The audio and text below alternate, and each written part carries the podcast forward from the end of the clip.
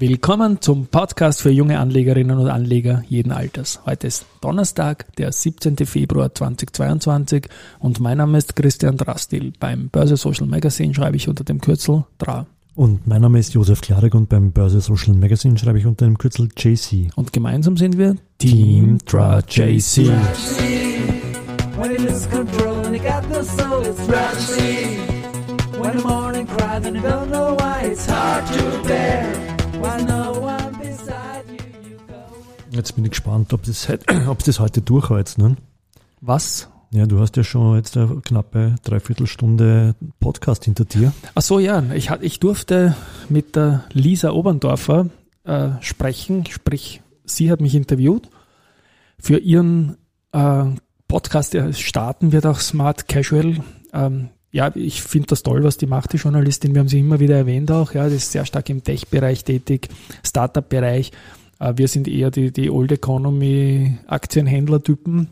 Und insofern, glaube ich, war das ein recht guter Tag. Den werden wir dann auch hier bringen dürfen als Sonderfolge, aber erst nachdem es bei ihr entschieden wurde. Und ob ich noch reden kann, ja natürlich jetzt nach der Erkrankung in der Vorwoche, aber die Stimme hält halbwegs. Sie hält noch. Fangen wir mit dem Markt kurz an, oder? Mach mal du, ja. Genau, ja, der ATX äh, ist leicht im Minus 0,22 Prozent bei 8012 Punkten. Jetzt haben ATXDR? ATXDR, ja genau. Ja.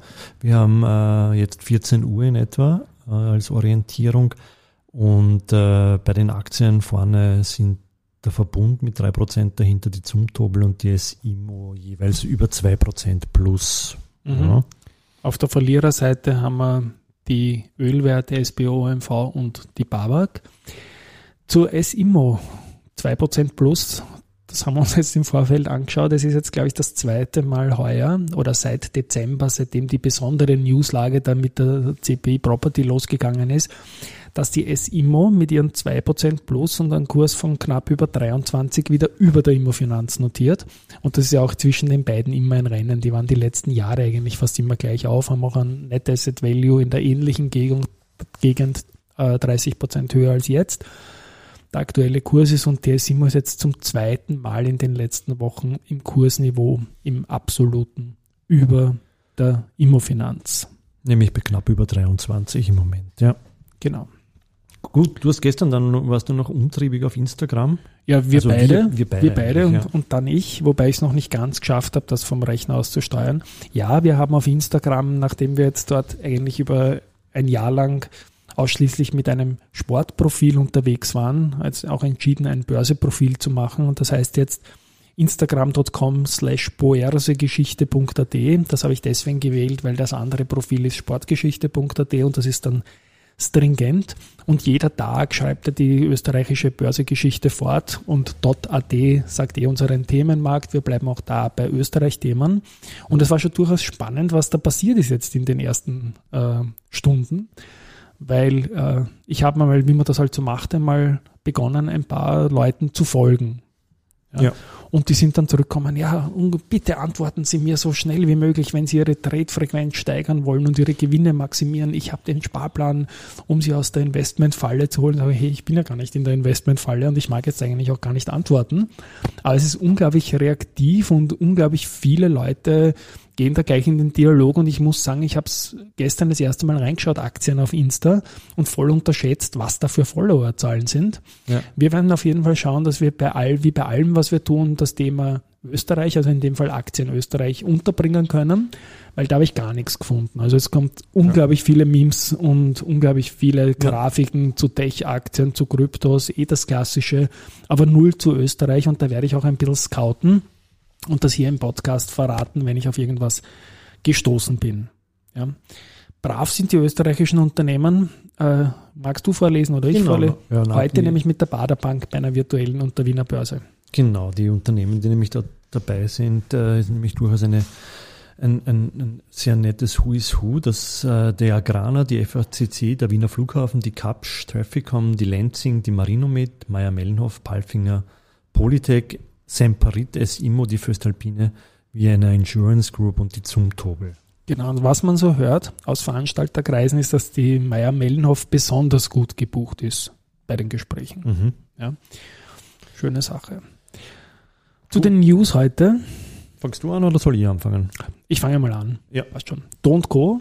Also Erwartungshaltung wieder geliefert, nämlich die positive Erwartungshaltung. Da ist Umsatz und Ergebnis nach drei Quartalen deutlich gesteigert worden.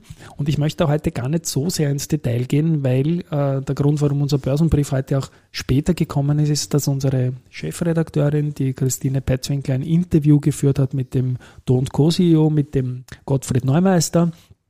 Und die plaudern immer sehr lange. Und da stehen unglaublich viele Details drinnen. Ich sehe es jetzt von mir, aber ich denke, das werden wir verlinken. Es ich habe nur Korrektur gelesen vorhin. Also ich habe ja. Ich liebe ja die sehr, Branche. Sehr viel Zahlen, sehr viel Detail und sehr, sehr gute Ausblicke, würde ich mal kurz sagen. Ja. Ja. Und sehr viel Sport und gutes Essen. Ja. Grand Prix in Miami erstmals zum Beispiel, habe ich jetzt so auch nicht gewusst.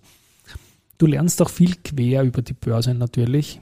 Und ja, ich glaube, Don't Co schaut gut aus. Wie, was macht die Aktie heute? Er ist leicht im Plus an einem insgesamt schwachen Tag und sind knapp unter 100, bei 93 stehen sie jetzt, ja, passt. Der, die Strabag äh, hat im Geschäftsjahr 2021 eine um 4% höhere Leistung, nämlich von sind das 16 Milliarden? Ja. 16 Milliarden Euro gemeldet und der CEO Thomas Birtel meinte, dass 2021 für uns ein außergewöhnlich erfolgreiches Jahr war. Ähm, sie konnten noch nicht an 2019 anschließen, aber das sollte äh, 2022 gelingen. Genau, die haben ja vor wenigen, vor wenigen Tagen Wochen eigentlich jetzt mittlerweile schon, es geht alles schnell, gesagt, dass es eigentlich mehrfachen Grund gibt, die Prognosen nach oben anzupassen. Und das hat er heute damit bestätigt, indem das über 2019 sogar liegen soll.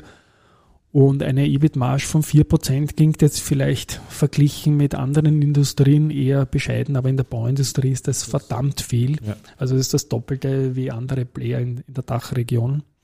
Und ja. Die Aktie hat äh, aber heute nicht reagiert, ist um die Nulllinie, würde ich sagen. Ja, an einem schwachen Tag, die hat ihren großen An Ansturm eigentlich nach oben, ein blödes Wort jetzt, aber ich habe jetzt in der Sekunde kein besseres gehabt, ähm, schon erledigt gehabt. Und wenn man sich das absolute Kursniveau von der Strabag anschaut, so ist die schon wieder bei die 40 Euro. Und das ist äh, gemessen an, an der Langfristsicht äh, fast All-Time-High, wenn man die ersten Tage, die kurz vor dem Crash 2007 da erfolgt sind und das IPO zu 47 gekommen ist, daraus rechnet. Also ganz toll unterwegs ist Trabak. Dann hätte ich, oder? Schon. Schon, oder? Wieder einen Antrittsauftrag und yes. zwar äh, von Yampai Filtration Technology in China, den Auftrag zur Lieferung von vier Nadelfließlinien und, für den, und zwar für den Standort Tiantai.